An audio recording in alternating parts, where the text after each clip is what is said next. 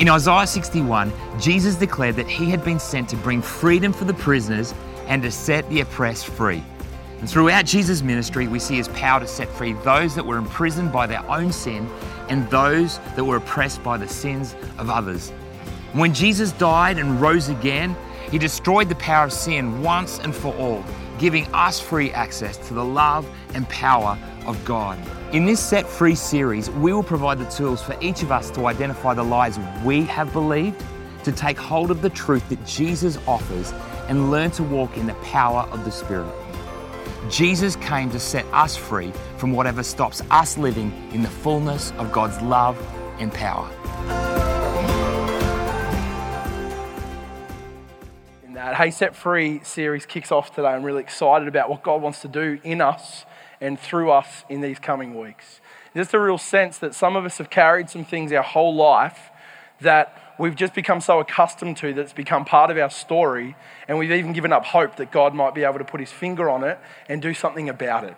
And uh, so we walk into this series in confidence that God wants to actually place some of us in community and in relationship that are going to help us walk through some of the battles that we have that maybe we've tried to do our whole life all alone.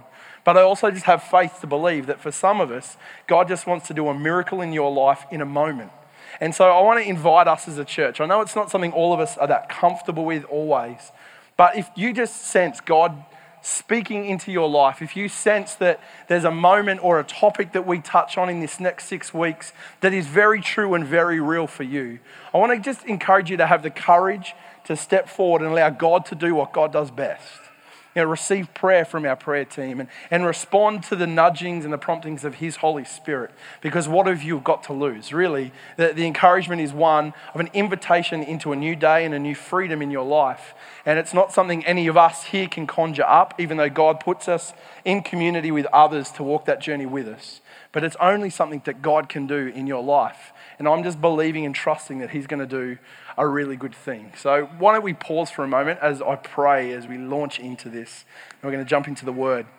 God, I want to thank you that your dream for us, that your vision for us, that your future for us is a future of freedom. God, you sent your Son into this world not to condemn us, not to allow us to live with the guilt and the condemnation of the things that we've done or the things we've experienced or the things that affect our life, but to bring freedom into our life. And Jesus, you are the story of freedom. I want to pray over this next six weeks for all of us. God, all of us have got things that hold us back. All of us have got things that we uh, manage our life around. But Father, I want to pray that you would do a miraculous and a deep work in all of our lives. But God, for some here in this season, I know they're just coming and they're leaning in, God, because they are desperate for a touch from heaven. They are just desperate to see this thing that they've carried for so long broken. And I want to pray that God, you would do a mighty work in our hearts and our minds in these coming days and weeks. Thank you that you are gracious, you are compassionate, you are kind, you are gentle with us in every way. And God, may that be our, our experience of you and each other in this our season of church. In Jesus' name, amen. I love watching that video. Who loves going to the beach? The beach is one of those places for me. I go to retreat because there's something for me when I walk onto the sand and I hear the waves crashing and the sea air is just different. I don't know what it is, but it's almost like as I breathe the sea air and as I feel the sand on my feet, that just the stress and the anxiety of life just seems to diminish significantly for me. It's why we do a lot of holidays as a family at the beach because I love the beach. I love staring out over the ocean as Ben did in that video and just uh, glimpsing just the endlessness of the ocean. And just even though there's a rhythmic consistency to the waves coming in, there's something incredibly refreshing for me about being at the beach. One of the things I love about the beach is that every time you walk onto the beach, every new day that you walk onto the beach, it feels like a fresh start is given. Uh, I love fall driving on the beach, enjoy fishing. I wouldn't say I'm a great fisherman, but I enjoy fishing. And so over recent years have uh, found some opportunities to learn to drive my four wheel drive on the beach. We had some bad times at the start as I learnt that, but we've uh, got a little bit more confident in that. And I love driving down onto the beach. At the end of a day of driving on the beach, whether you go to Stradbroke or Moreton Island or down the north coast of New South Wales, some aspect, some parts of the beach are just completely chewed up with tire tracks. and it becomes a little bit harder to drive because there's ruts everywhere and there's soft sand everywhere. And you can look at a photo like the one that's on the screen at the moment, and the beach looks like that. And you can go back up to your campsite, but next morning, guess what? The tide's come in overnight, and it's a blank canvas all over again. Those tire tracks have been washed away, the canvas has been smoothed out, and it's like there was nobody there. It's like when you walk up the beach and you can see your footprints. And you can see, I, I this, this tells you more about problems I've got than any of you, but I like looking at the way different people walk by their footprints. There's people that kind of rest back on their heels, there's people that scrape their toes, there's people that have incredibly gigantic step. Like it's just you can analyze something about someone by their footprints on the beach, but you know that when you return the next day, whatever path you've walked in life is going to be cleared away and you're going to get to start again. Many of us at some time walking on the beach have picked up a stick and in a moment of uh, romantic, just being overwhelmed by a romantic thought, have driven a, drawn a love heart or have drawn somebody's name on the beach and we've put our name with it, you know, AM for something. And then, you know, we're just overwhelmed by that. And we've written the name of someone that we love in the sand. Now, many of us are really glad that the beach covers that over because, you know, we did that with young love. And now the person that we're married to or we're dating or that is really important in our life is not the initials that we wrote way back when. So we're thankful that the beach and the waves have a capacity to smooth the sand out and give us a clean slate. Wouldn't it be great if life was like that? Wouldn't it be great if everything we did, every decision we made, every statement we uh, made, every track that we walked on that we didn't want to see again could get washed away. And the next day you wake up, the sun's risen, the tides come in, and we have a blank canvas in which to write a brand new story. Wouldn't it be wonderful if life was like that? I want to contest, though, for many of us, it doesn't feel like life is like that. It doesn't feel like the young love that we professed in the sand got washed away, thankfully, because it didn't create any problems for our future our girlfriend, boyfriend, husband, wife, whatever. Some of us, though, in our youthful exuberance, didn't write our name in the sand. We found some wet concrete somewhere and we wrote our love and expressed it in the middle of a footpath in the middle of town, overwhelmed by youthful exuberance and romantic love. And now we spend our whole life avoiding taking our future husband or wife down that particular path because it's there, set in concrete for all to see. And I reckon for a whole bunch of us, it feels like that is more like what our choices are. Not like the waves on the beach, but like firm concrete. We've done some things, and no matter what we do to avoid them, no matter what we do to uh, write over them, they're there in concrete for all to see. And so we spend our life avoiding those paths. And some of the choices, some of the mistakes we've made don't just wash away simply with the tide. Some of the choices that we've made that were just a moment or just a bad decision or were just done while we were under the influence of something or were just done while we were overwhelmed with romantic emotion and lustful love, whatever we want to call it. Some of those decisions in a moment now stick as part of our story and we know there's no simple way to overcome them or get rid of them. And we know that because, you know, in our, our tired moments or our weak moments or our dark moments or when we close our eyes at night and we start to think that life's going okay, instantly that memory comes back into us and we start to think of that really stupid thing we did way back there that still affects us today. Or maybe that really stupid thing you did isn't that far back there. Maybe that really stupid thing you did was just last week or last night or somewhere. But you know that it doesn't just disappear from our life. We carry stuff. Everybody carries stuff. If we go back to the very beginning of the scripture, to the book of Genesis, I love the book of Genesis and some of the lessons that we can draw from it. If we go back to the very beginning of scripture, there's a verse that I reckon we skip past quite often in the telling of the creation account in the first couple of chapters of Genesis. And Genesis 1 and Genesis 2 tell the story of creation from different perspectives. And Genesis 2 has a real focus on God's creation of humankind. And right at the end, the very last verse of Genesis chapter 2 says this when it's describing Adam and Eve, the first uh, humans that God had created. It says this about Adam it says, Adam and his wife were both naked and felt no shame. Now, we read past that and we probably just think, that's cool. I don't want to visualize that for too long. I don't want to think about that. But Adam and his wife were both naked and they felt no shame. This is an incredible picture of God's intention for us, of the world that God had created, of the people that He had created, the world that He looked at and said it was good. Actually, the world He looked at and said it was very good when it came to completion. The community that was created when, when Adam and Eve came together into community. God looked at that and said it was good. And how does He sum up the story? Adam and Eve were naked and they felt no shame. Now, before you think that we're a liberal church that's going to suggest that heaven's going to be one giant nudist colony. I pray not for all of your sakes, but also for mine. But before you start thinking that, I want us to think of this verse not as much in physical reality, but as a, a picture that's much, much deeper than just that. Because I think when the Bible wants to tell us that Adam and Eve were naked and felt no shame, that it wants to say that this is the way God created us and always intended us to be. People that could live with complete transparency. Let's just get beyond the physical pictures for a moment. People that could live with complete transparency. People that could live with nothing to hide. People that had complete openness with the, those around them, not just other people, but the creation and God Himself.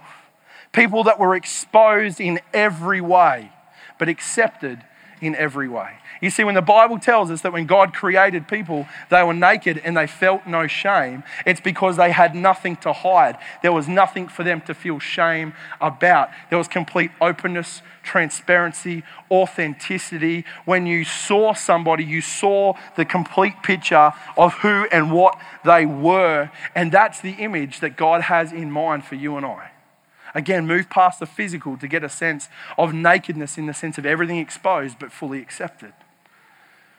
I mean, some of us just close our eyes now and think, man, I love the thought of somebody knowing everything about me. Everything about me and being fully accepted in the midst of that. That was a, God, a picture of God's perfect creation and God's perfect intention for you and I that we could be completely ourselves, completely open, completely authentic. And in the midst of that, we felt no shame. But if we keep reading in the story, we know that things got messed up a little. And hold on to that verse for a minute. Genesis 2, they were naked and felt no shame. Because in Genesis 3, we start to see how the human story unravels a little bit. And it's a story of what the Bible calls the fall, or the story of how sin or broken relationship with God entered the human story. And as the Bible tells it, Adam and Eve, it's all about a tree and it's all about fruit and it's all about them eating fruit that they were told not to eat. But really, deeply down, it was all about rebellion and all about disobedience and all about people wanting to put themselves above God. That's really the first sin. Because the deception that's given to Adam and Eve is man, why is God telling you not to eat that fruit? He's just scared that when you do, your eyes are going to be opened, the Bible says, and you'll be able to know good from evil. In other words, people stopped trusting God to be their sustenance and their sufficiency and wanted to actually be kings and rulers and lords themselves. And so the Bible tells us this that when Adam and Eve ate the fruit, that their eyes were opened. The serpent was right. He said, Your eyes will be open. But their eyes were open and what was the first thing they realized when their eyes were opened? That they were naked. The eyes of both of them were open. They realized they were naked, so they sewed fig leaves together and made coverings for themselves. Then the man and his wife heard the sound of the Lord God as he was walking in the garden in the cool of the day, and they hid from the Lord God among the trees of the garden. And God called to them, Where are you? And they said, we We heard you in the garden, and we realized we were naked and we were afraid of that, so we hid. And instantly, God knows that something's changed in the nature of how people relate to one another and how people relate to Him. You see, the first reaction of people to sin was to cover and was to hide, and was to blame. The Eve goes, or Adam goes, She made me do it. Oh, I'm starkers. Get some leaves, sew together some clothes. Here comes God, let's go hide. See, what's the first reaction in, within us of the knowledge of sin in our life? Is blame. Some of you do this all the time. All your problems are everybody else's fault. And sometimes the first step to us actually finding healing from our problems is owning them ourselves. But it's a natural human thing to blame somebody else. We hurt ourselves somewhere, it's someone else's fault. Something didn't go our way, it's someone else's fault. Didn't get the marks we wanted, it's the teacher's fault. You know, you get into work on time, it's the traffic's fault. always someone to blame. It's just a natural human reaction, but it's right there in the Bible, right in the very first chapters, that that's what Adam did. He blamed. But then beyond that, what was their next reaction to the awareness of sin in their life was covering it and hiding from God. See, this is what all of us continue to do, and this is the power of shame. Today, we want to talk about this topic shame. What does it mean to be set free from shame? Because all of us, I contest, would have something in our life that is not the first topic of conversation when we meet someone. I usually don't walk into a first social meeting with somebody and get a conversation beyond who you are, what's your family, what do you do for work, and you know, what are your interests. You know, someone walks up to you at a party and says, Hey, let me just tell you about my addictions. Let me tell you about my porn habit. Let me tell you about the broken relationships I've got back there and the really bad financial decisions I've made. I've never had that socially at a party. If I got that socially at a party, I'd be usually going, Can I just introduce you to my friends? And we get that. Like, well, my point is, we've all got stuff that we, we're ashamed of. We've got parts of our story that we don't love to tell because they're things that we're embarrassed about or we're humiliated by or they're deep regrets that we hold. And so, our first and natural response to those things in our life that build shame is to cover them and to hide from people and from God. And the things that we feel shame about are going to be different for every one of us. For some of us, our shame is attached to relational things. In other words, we've got some stories that we don't like to talk about, about some relationships in our life that haven't gone so well. Now, for some of them, they may not be huge things. They might be friendships that have gone awry. They might be a blow up in our previous church we don't like to talk about. They might be between our siblings or with our parents, whatever it is. But for some of us, we're, we're looking back and thinking, man, I don't want people to find out about my family because my family story is a messy one. I don't want people to hear about my marriage because it isn't anymore, and I'm actually living a very different life today than the one I lived back there. Some of us are looking at our life and thinking, man, I don't want anyone to ask me a question that leads me having to tell you that I've actually done the wrong thing. I've actually, uh, I've been, you know, I've had an affair or I've gone into a relationship I should never have gone into. You know, for some of us, shame is relational. For some of us, shame is financial. There's some of you here today, I want to contest, that don't like having people to your house. Because when people walk into your house, there's stories attached to where you live and the state your house is in. Because maybe when they see it, you feel the need to explain. Now, I know it looks like we should probably be living a different story now, but we made some really dumb financial decisions against good advice from other people, or Man, we don't have a lot of stuff because I keep using lots of my money to fuel an addiction that I haven't dealt with yet. Or we've been very irresponsible with our money, or we've invested really badly against good advice. You know, for some of us, we carry shame financially. For some of us, we carry shame habitually. We've got addictions, addictions to substance, or addictions to sex, or addictions to pornography, or addictions to food, or addictions to something that we just really hope we never have to share with other people. For some of us, we actually carry some spiritual shame because we know our life is uh, just a litany of missed opportunities. When we think about the grace that God's poured out on us that we've known about for a really long time, we probably feel like we should be in a different place than the one we're in right now. We've been serving, we've been following Jesus for 20 years, but we haven't followed very far. We haven't actually ever given every, anything of our life to serve or help others. We're actually ashamed of where we stand spiritually. You see, all of us, all of us carry some things in our life that we're ashamed of. I want to contest that every one of us right now can think of some things that come into that category. And so, if everyone carries that, well, what's the antidote to shame? See, shame only gets a stronghold in your life when you start to believe that it's not something to be dealt with, but it's something to be hidden. Shame only gets a stronghold in your life when we start believing it's not something to be dealt with, but something to be hidden. You know what? We're ashamed of things that we've done because they're things that we should be ashamed of.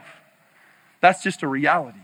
But they only carry power in our life when our way of dealing with that is to hide it rather than to actually do something with it.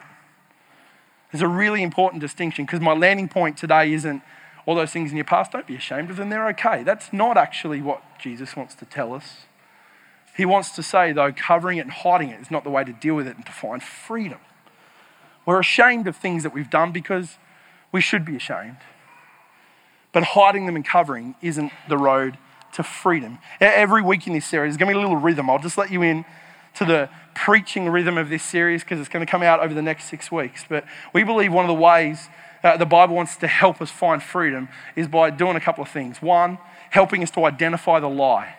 You see, if we live our life by a lie, our identity, the choices we make, the way we interact with other people is affected by the lie that we've chosen to be the dominant narrative in our life. If we embrace the lie, it shapes our actions, our emotions, it impacts our relationships, and ultimately it traps us. You see, the devil lies to us about our identity in Christ.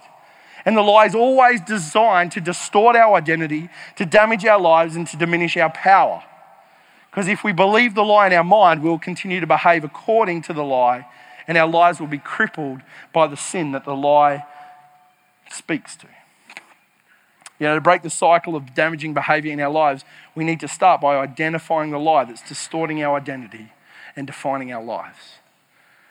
So, we're going to talk in all these topics about what the lie that's in us live. Now, let me give you an example outside of shame that might help some of you, especially those of you that are parents. If your child who you dearly love and who is the most beautiful thing in your eye comes and starts saying to you, I am not beautiful, you say to them, Why are you not beautiful? You're the most beautiful thing in the world. I am not beautiful. You know, like I, I never get chosen first at school. It's always the pretty kids that get chosen first at school. Uh, someone at school the other day called me ugly. I am not beautiful. Now, as a parent, we stand and we look at that child and we think, man, that is just a lie. That is not true. You are the most beautiful thing that was ever created. But if that child continues to walk holding that lie as the predominant narrative in their mind, it's actually going to distort not only their identity, but it's going to affect the way that they choose to live their life because they're basing it on a lie. It's the same when it comes to all the things we're going to talk about over these coming weeks. And in shame, some of us actually can buy into the lie that says this because I'm ashamed of my sin, I must hide it. You know, or I must hide because I'm ashamed of my sin. As I said before, sin's something that we are ashamed of. We wish that we could rewrite that part of history. It's never something we go, man, they were the best days of my life.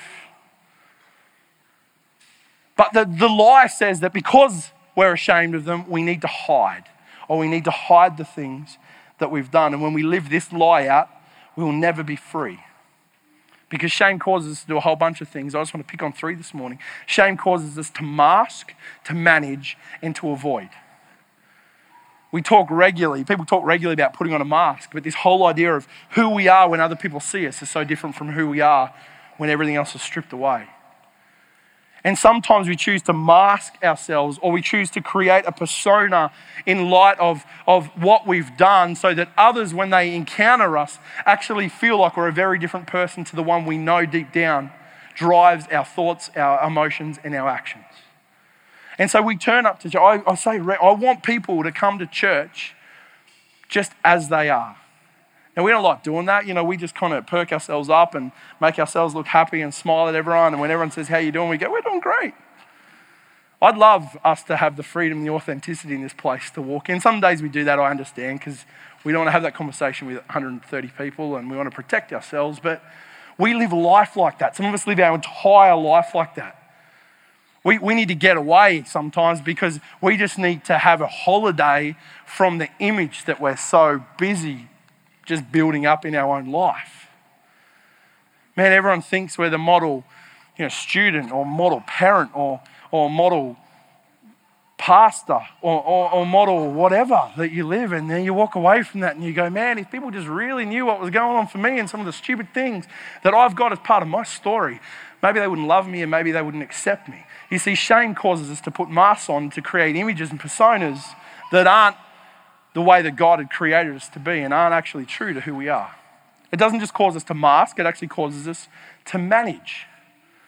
See, when we have areas and aspects to our life or obstacles that we've created that we're ashamed of, we spend our whole life trying to move people away from those things so they never run into that part of our story that we don't want to ever talk about. I had a work colleague in just the last couple of weeks. Carefully how I start. They're like, mm, Gateway staff member, what are they? I had a work colleague in the last couple of weeks that had asked me to do something for them. And uh, I agreed to it. It was a great thing they'd asked me to do. And I said, yeah, yeah, I'll follow that up. And I gave them a time frame on it. And guess what? The time frame coming, I hadn't done the task.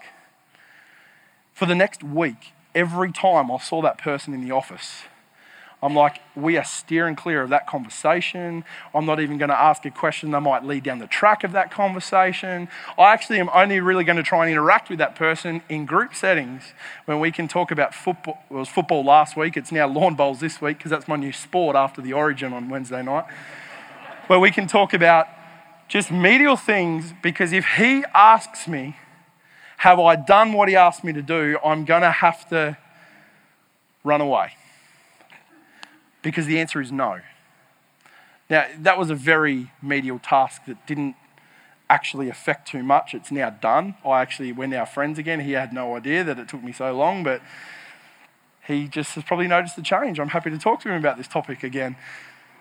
But the point is, some of us actually do that in our life. We have something in there that every time we get stuck in a situation, we try and manage things and manage people and manage relationships. And we, we like hanging out in big groups. And some of us have sat in the back of really big churches at times because we were really scared that someone was going to come and ask us that question about that thing that was going to really tell them what I'm really like. You see, while we buy into the lie that we must hide the things that we're ashamed of, we're going to mask, we're going to manage, we're going to avoid. Some of you here have left friendships, you've left workplaces, you've left marriages, you've left churches because it was easier to run away than to confront or reveal the parts of us that we're ashamed of. And so we keep running to the next place where we can start afresh and everybody can think we got it together and we're okay. And maybe we're church number 17 in your list of churches. And at some point, people are going to get just a little bit too close and you're going to have to go find somewhere else. Maybe you're in a life, or maybe you haven't even signed up for a life group because you don't even want to talk about the things that this series is going to uncover. Because you're just scared if people actually get to know you like you really are. And that's one of the lies that Satan wants us to buy into that everybody else has got it together. I want to guarantee across this week, six weeks of series, and even in my topic today, nobody in this room has got it together. That's why we need Jesus. If we had it together, we wouldn't be preaching how Jesus' grace is sufficient for all of us. We'd be preaching how, you know, Samuel's grace is sufficient because he's got everything together. Samuel's as close a model of togetherness in our church as you'll find.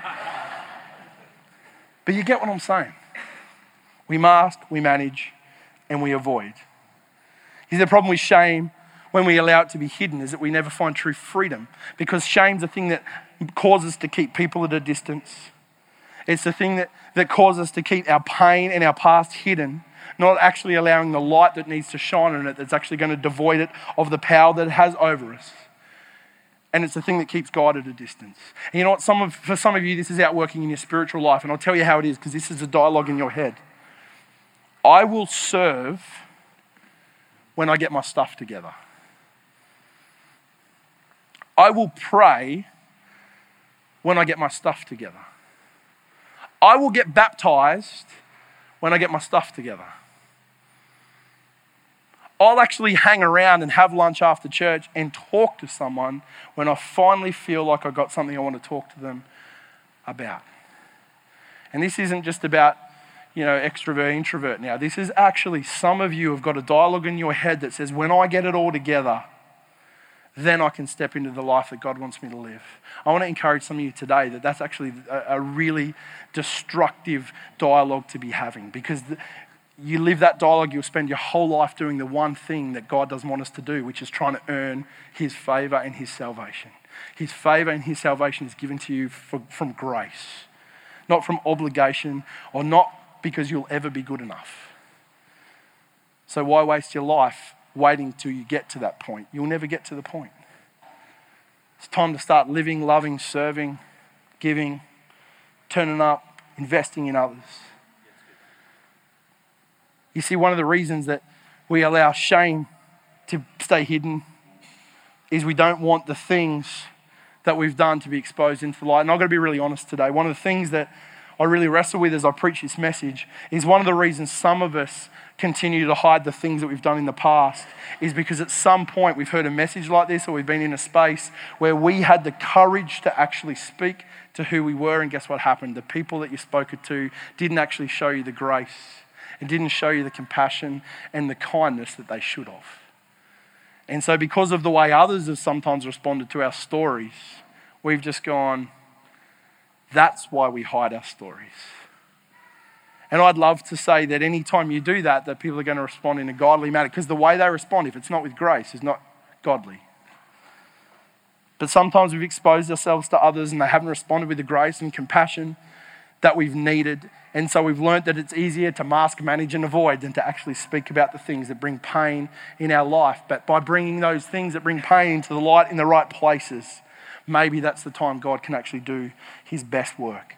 Sadly, some of us have then taken our human experience to God and we think, well, man, it's just easy to stay clear of God. I don't actually want to talk to Him. I don't want to get the prayer thing happening because what if He starts to speak back and actually starts to challenge me on some things in my life? Maybe if I just keep God at a distance, it's going to be easier as well because until I get my stuff together or until I find a way to tell Him about the stuff that I'm not sure if He knows about or not, He is God. I think He probably knows, but I don't really want Him to bring it up in conversation. So I'm just going to ignore Him. I'm going to keep Him at a distance and I'm going to stay away from places where God gets brought into the conversation because we keep buying into the lie that if we hide our shame, it's going to be better.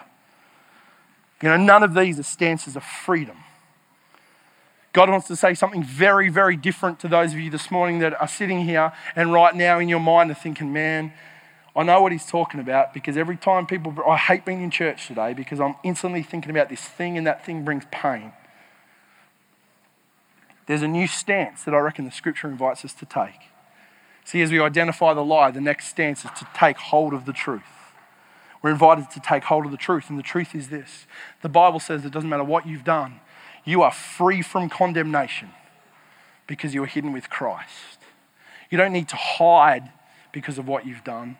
You're actually, when you come into a relationship, when you discover God and the work of Jesus on your behalf, it's not that it's dependent on how good you've been back there. Actually, it's dependent on you being honest with what's happened back there. And then the grace of God is sufficient for any action, any word, any stupid choice, any bad choice, any deliberate bad choice that you've made. The grace of God is sufficient from that. And Jesus wants to say, You are free from condemnation not because of anything you've done, but because of what I've done on your behalf. You know, a really important uh, discipline that many of us learned in Sunday school, but we've lost a little bit of the art and discipline of this. I think modern technology doesn't help because we just Google the Bible verses. That we, doesn't the Bible say something about something about shame somewhere? Google shame Bible. Oh, yeah, look, 16 verses. There's something in Ezekiel. How fantastic! I don't think there is. I don't know. We're going to encourage you through this series as part of a discipline of taking hold of the truth. We're going to return to a little bit of a, uh, an old school church discipline of memorizing scripture. So every week we're going to give you a memory verse card. Actually, we're not going to give it to you, we're going to give you the capacity to pick it up on your way out the door. Just at the back, there's a table that says, Get your memory verse from here. And the memory verse this week is the memory verse we love. I think the notes say, Stick it on your mirror. So stick it, get a bit of Blu Tack or a bit of saliva or something and stick it on the mirror. Some of you just it's winter, so there's mildew everywhere. Anyway, just stick it to that and it'll hold there on your mirror in your bathroom. Set free memory verse. And here's the verse. He's taken hold of the truth when it comes to the area of shame this week. Romans 8, verse 1 and 2. Therefore, there is now no condemnation for those who are in Christ Jesus. Because through Christ Jesus, the law of the Spirit who gives life has set you free from the law of sin and death. There is no condemnation for those who are in Christ Jesus. Why? But because through Christ Jesus. In other words, if you're in Christ Jesus, it's not what you've done, it's because of what He's done that there is no condemnation. If you are carrying things in your life that bring great shame, you can continue to live the rest of your life hiding them because you found that it's better to hide them than to deal with them. God wants to invite you into a place where those things are brought into the light so He can deal with them with His grace. Because some of us have hidden some stuff, it's been hidden for so long, it's actually become much bigger in our life than it ever needed to become. And God wants to bring it into the light so He can bring His grace and His forgiveness and look you in the eyes and say, Therefore, there is no condemnation the reason I came wasn't that you had it all together. The reason I came was that you didn't have it together and you need a Savior. We don't need to call Jesus our Lord if we don't need Jesus to be our Lord, but every single one of us needs Jesus to be our Lord and our Savior. That's the good news of who He is and what He's done. You see, Jesus spent some time on a particular day. You've all been wondering what this giant thing is, probably standing out the front of the church. If I stand in front of that, we'll get fold back. This isn't just left over from the school this week. This is the Gateway Ormeau Beach today. Jesus spent some time in the scriptures scribbling in the sand, drawing in the sand. He wasn't drawing what many of us draw in the sand. We don't actually know what he was drawing. It's a story that's told to us in the Gospel of John, chapter 8. But it says that Jesus spent some time drawing in the sand or writing in the sand or just scribbling in the we, we don't actually know. The Bible doesn't tell us what, but it feels like the detail is important enough that we should know that he did. And it was on a particular day where Jesus was hanging out in the market, and some people came to him with a lady that had been caught in the act of adultery. And Jesus' culture, it, it was just like one of the things that, you know, was just you didn't want to get caught doing. There were some pretty terrible punishments if you were caught in the act of adultery. And this lady had been caught in adultery. And so these people drag her out before Jesus in front of everyone and announce her crime for all to hear. I mean, you're worried about telling somebody some of the stuff you've done. She got dragged out in the public space and had her crime announced for everybody to hear. Uh, sad for this lady, and she's not named in the scripture, but sad for this lady. She uh, really was just a pawn in a bit of a power play from some of Jesus' greatest opponents that wanted to try and trip Jesus up on an aspect of the biblical law or Moses' law. And they drag this woman out and say, See this woman here, Jesus? She was caught doing something that our culture and our law and the law of God says is not a good thing. What are you going to do about it? Actually, our law says that she should be stoned right now for what she's done. And they're all sitting back, as I said, they had no care or compassion for this woman. She was just a pawn in their power play with Jesus. And Jesus doesn't do anything. He actually bends down and he starts drawing in the dirt. I'd, I'd love to know what he did. I'd love to know what he wrote. Just be, it'd be a cool part of the story. I, I, don't know, but for whatever reason, the gospel writers, maybe they didn't get to see it. They just observed Jesus bent down, drawing stuff in the dirt. It's my best Hebrew right there. And I don't know what Jesus wrote, but I know what they would have written. I know what the guys and the people that dragged this lady out would have written. They would have written stuff like, you know, guilty. They would have written stuff like condemned. They would have written stuff like you know, stone her with rocks, not substance. Stone her. Sorry. They would have written lost cause. I know what they have written. We don't know what Jesus wrote, but I know one thing Jesus didn't write any of those things.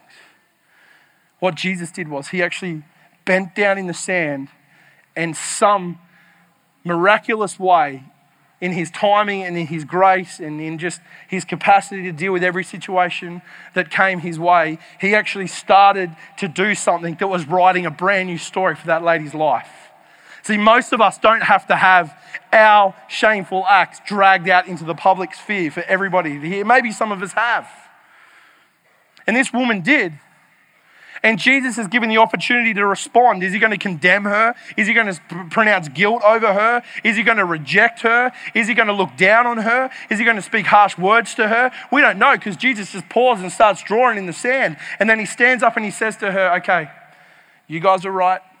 That's the penalty. Any of you standing here right now that don't have any acts in your past that you're ashamed of.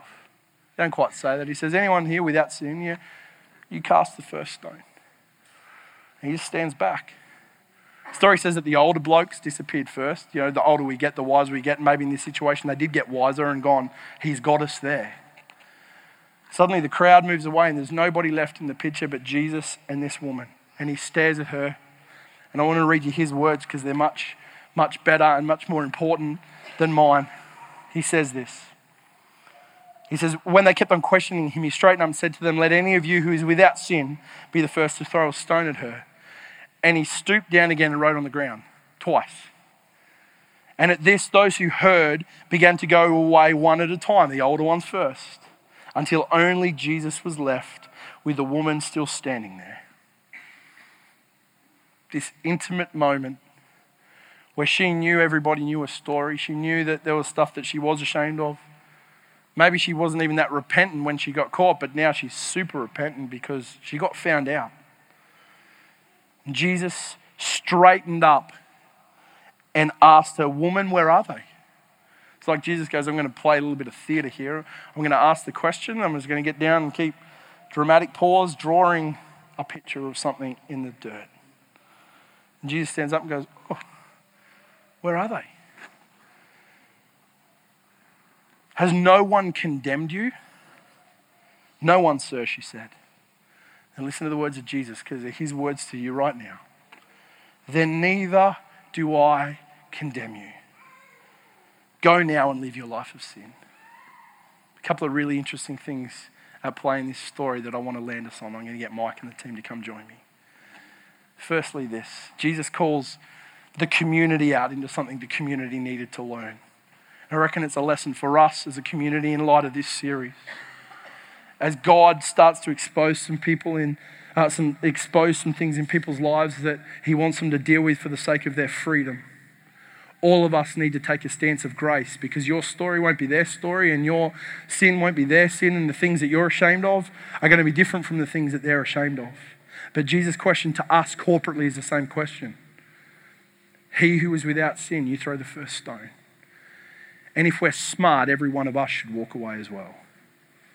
If you still find yourself there wanting to cast a stone, I'd love to spend some time with you, maybe just helping you see the blind spot in your life, which is the sin that so easily entangles you.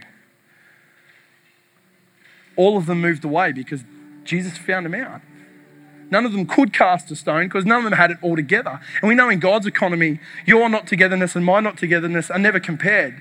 If your not togetherness is pride and yours is greed and yours is lying and yours is adultery and yours is, you know, financial mismanagement and yours is you, just the language that comes out of your mouth, or whatever it is, whatever sin you want to attach to anything, whatever your sin is and my sin is, they're going to be different. But God doesn't look at us through the lens of some hierarchy of you're a little bit better and you're a little bit worse. He just says, Does anyone here have no sin? Because I'm here as a savior for sinners. And so I need to find out those that have enough self awareness to recognize their need for a Savior. And if you recognize your need for a Savior, now's your time to walk away and let me do what I need to do with this woman right now. She doesn't need you judging her. She doesn't need you telling her what to do. She doesn't need you giving her the next steps in her journey. You just walk away for a minute and deal with yourself because I got something I need to speak to her. And in that moment, Jesus looks her in the eye and says, They can't condemn you, but guess what? I can and I choose not to. I do not condemn you. And then he says, You know what? I actually really want your freedom. So I'm not giving you my grace right now. I'm not showing compassion into your story right now. I'm not bringing my forgiveness into your story right now so that you can just go and live the same mistakes. Go now and leave your life of sin. You know what? Because your life of sin is the thing that landed you here today. And if you walk out today having an encounter with my grace and just return back to the thing that got you here in the first place, it's not going to be good for you. God doesn't do it to condemn you. He does it because He knows what's best for you. And He'd want to say to you today, whatever it is that you've done, my grace is enough. I want to stare you in the eye and say that thing you're ashamed of, no one here can condemn you. And guess what? I could condemn you, but I choose not to. I do not condemn you because there is no condemnation for those who are in Christ Jesus. But He'd also want to say, now go and leave your life of sin. Go and write a brand new story in your life. Oh, Jesus says, I'm writing a brand new story for your life in this moment because I'm giving you a clean slate. The tide has come in and it's washed over the shame in your life that has held you down for so long. I'm telling you that that action or that act or that stupidity or that thing that you've held on your whole life back there, like the waves on the beach, I'm going to wash it clean so you can have a fresh start. Don't go and write the same story. Let's write a brand new story together. One that comes as you step into the reality of my grace grace, and as you step into the reality of my no condemnation, and as you step into the reality of my freedom. God wants to write a brand new story for some of us today as we choose to not live the lie that we've got to keep hiding because of the things that we've done, but we choose to bring them into His light, receive His grace, see His face staring at us, saying, I do not condemn you. Now go and write a new story with your life. We're going to land today doing two things. We're going to sing a song that you feel you should sing in this series My chains are gone, I've been set free. My God, my Savior, has rescued me. Your chains are gone. You've been set free. Not because you got better, not because you worked harder, not because you got on a self improvement channel that got you to some place where you just can ignore the past and your chains are gone. You've been set free because of what Jesus has done for you. But I'm also going to give you the chance because some of us actually need to do something physical in response. And so we've got the beach here for a reason. We would love you to come forward as your response this morning and just say, God, today I want to write a brand new story. I'm not going to choose to let that thing be the anchor that holds me back forever. I'm going to find someone or I'm going to spend some time myself just bringing it before you. I'm going to name it. I'm going to speak it out. I'm going to confess it. I'm going to ask your grace and your forgiveness just to overwhelm me. And then we're going to write a new story together. And today, maybe your act of just saying to God, let's, let's do this. Let's write a new story. Is I'm going to invite you to come out and just write a word or a phrase or draw a little picture or something that just reflects your new story that you want to write, that God's going to write with you. It might just be forgiven. It might, you can write, all write the same word. Don't feel like you need to write something different, whatever the word is for you. To write a new story, God. It's going to be a new story with my family. It's going to be a new story. My finances. It's going to be a new story. God, and what I'm going to do with my life. I'm going to write a new story that actually sees me starting to give my life on behalf of others. I'm going to write a new story that's actually a story of grace. I'm not actually going to live trying to earn your favor anymore. I'm going to live through the power and the freeing reality of your grace. That's my new story that we're going to write. As we sing, I'm going to invite you to come out and just write your word or draw your picture or do whatever you need to do. That's the word God puts on your heart about the new story that He wants to write in your life.